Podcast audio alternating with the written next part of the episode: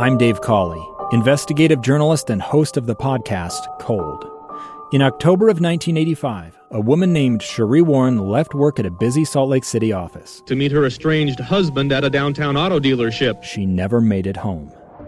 Sheree's car surfaced weeks later in Las Vegas. In the parking lot of a hotel casino. No one knows how it got there. Strange. It was strange. Both Sheree's estranged husband and her boyfriend raised suspicion for investigators. I kind of thought that he might have done something. But no arrests were ever made.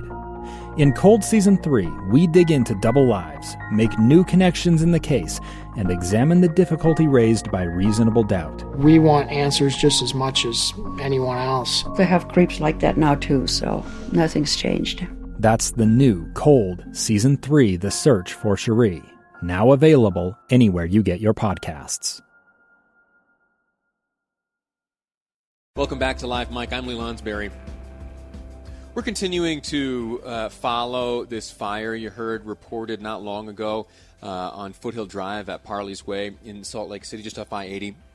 It appears now uh, that emergency responders have cleared the scene. It's no longer an impediment to traffic, uh, but there is an investigation which is uh, taking place right now. And so, when and if we have more information on uh, on that scary fire that got so close to the roadway there, uh, we will bring it to you here on KSL News Radio. Also, I want to give you a heads up. Let me double check my notes here. When is this coming up? Oh, yes. So the president today, President Donald Trump, is uh, he, alongside uh, other members of his coronavirus task force, will be uh, offering a briefing at 3:30 our time. We'll likely bring that to you here uh, live, so be sure to, to tune in and see what's going on uh, nationwide on the coronavirus front, at least as it's presented uh, by the president. Speaking of the president.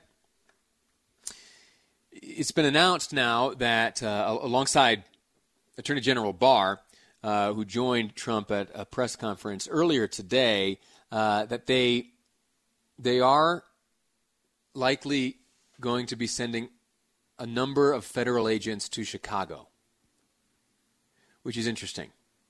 There are already 200 federal agents uh, deployed to Kansas City, and the announcement today is that a comparable number would be sent to Chicago and 35 to Albuquerque, New Mexico for a number of reasons. There are protests which have uh, escalated to uh, very violent levels.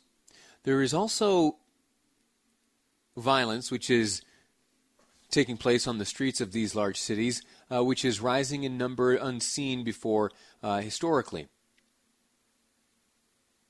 And so, right now, there is federal action being taken by the Attorney General and the President, and that is not being met with welcoming and open arms from the leaders of those cities. So we are in the early stages uh, of this deployment, and uh, when those troops show up, or federal agents, I should more appropriately uh, call them, uh, when they show up to those cities, uh, it'll be an interesting sight to behold. You hope that everything uh, works out, and you hope that this is done from a, a tactical position. You hope that that this is uh, a strategic move and that there is uh, not anything too political behind the, the, the, scenes. And, well, if you and I are honest, there is uh, likely a good deal of politics here at play.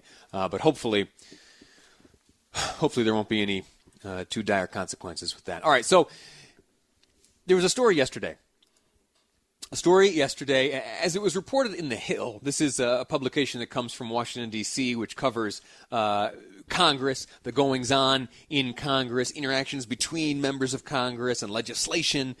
Anyway, there was a story, uh, it came out yesterday. The headline reads Ocasio Cortez accosted by GOP lawmaker over remarks, quote, that kind of confrontation hasn't ever happened to me, close quote. That, uh, the statement from uh, AOC from New York, a Democrat congresswoman. See, what happened was there's a Florida representative. He's not seeking reelection, and so he may be a little more uh, loose uh, with his emotions. Uh, Representative Ted Yoho of Florida. He was coming down the steps on the east side of the Capitol building yesterday, just after votes uh, had wrapped up, when he approached. Uh, it is alleged he approached uh, Representative Ocasio Cortez as she was coming up the building to cast a vote of her own. Now, a little bit of a backstory, uh, or a little bit of context here. Why was he leaving? Why was she going in to vote and all that? Well, one of the measures taken by Congress right now is to have uh, staggered voting, where you are in alphabetical blocks as a member of Congress, and those uh, those blocks are each assigned a time to go in, and after debating measures, after debating legislation, those alphabetical blocks then move in and, and they vote so that there are fewer m- numbers uh, on the floor of the House at any given time. Anyway, interesting uh, procedural element to Congress right now. Anyway, so they were crossing paths on these stairs, and it is uh, alleged that uh, Representative Yoho said to Ocasio Cortez, You are out of your freaking mind. And she uh, yelled back, Rude. And then the two parties went their ways. Now, what was the context? Who knows? I mean, you can fill in the blanks and figure out what you think, and if you agree or disagree with that, uh, fine. Well, as he was walking away, it is alleged by a reporter that he then to himself uh, uttered uh, another phrase, not directed uh, or not intended to be directed uh, at Ocasio Cortez, but certainly in reference to her, at least as the allegation goes. And I can't share with you what it's alleged that he said. You see, there are a handful of dirty words that we can't use on the radio. this is two of them. Uh, anyway, so that started a back and forth uh, on Twitter about uh, you know uh, civility and respect and uh, how dare you and how dare you and anyway it reminded me uh, of a story that I heard a number of times as I took tours of the U.S. Capitol and the, the story that I was reminded of it took place on the floor of the United States Senate way back in 1856 it turns out that the floor of the U.S. Senate on that day, May 22nd, 1856, uh, became uh, kind of like a UFC mat. All right? Uh, there was a, a debate, a, a, very heated debate. Three days uh, before the incident, uh, there was a senator, Charles uh, Sumner of Massachusetts. He was an anti slavery Republican. He addressed the Senate on uh, on the issue of whether Kansas should be admitted to the Union as a slave state or a free state. Well, uh, that drew the ire of uh, a member of the House who made his way over to the Senate with a cane, uh, attacked that senator. And there he was left uh, bloodied on the floor of the U.S. Senate. So, uh, has there been a lack of respect and decorum and civility uh, in Congress? Yeah, yeah. It's been that way since pretty much the beginning. And uh, and a few dirty words uh, shared back and forth, really pale in comparison uh, to the beating, the quite literal beating, which took place all the way back in 1856. Now, uh, to continue to today's story, Representative Yoho, down from Florida, he did appear this morning on the floor of the House and did offer to AOC this apology.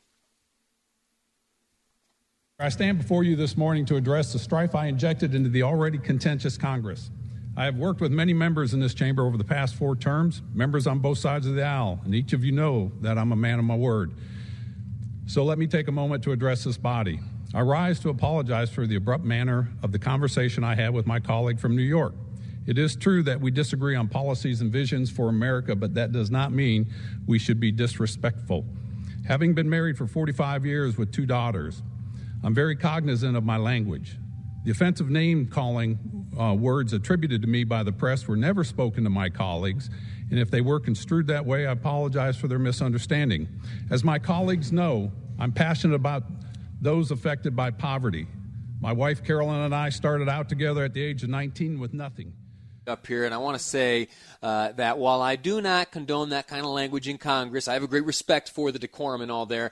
I am very much appreciative of the passion. The passion felt by both of these members, both Yoho and AOC. Uh, they have come at each other very, very strongly. And what it tells me is that there still is passion and not only politics in Congress. There is passion, not only politics, still in Congress. You hear that music? It's time for me to step aside. Thanks for tuning in today. Join me again tomorrow at 12:30 from 12:30 to 3. It's you and me.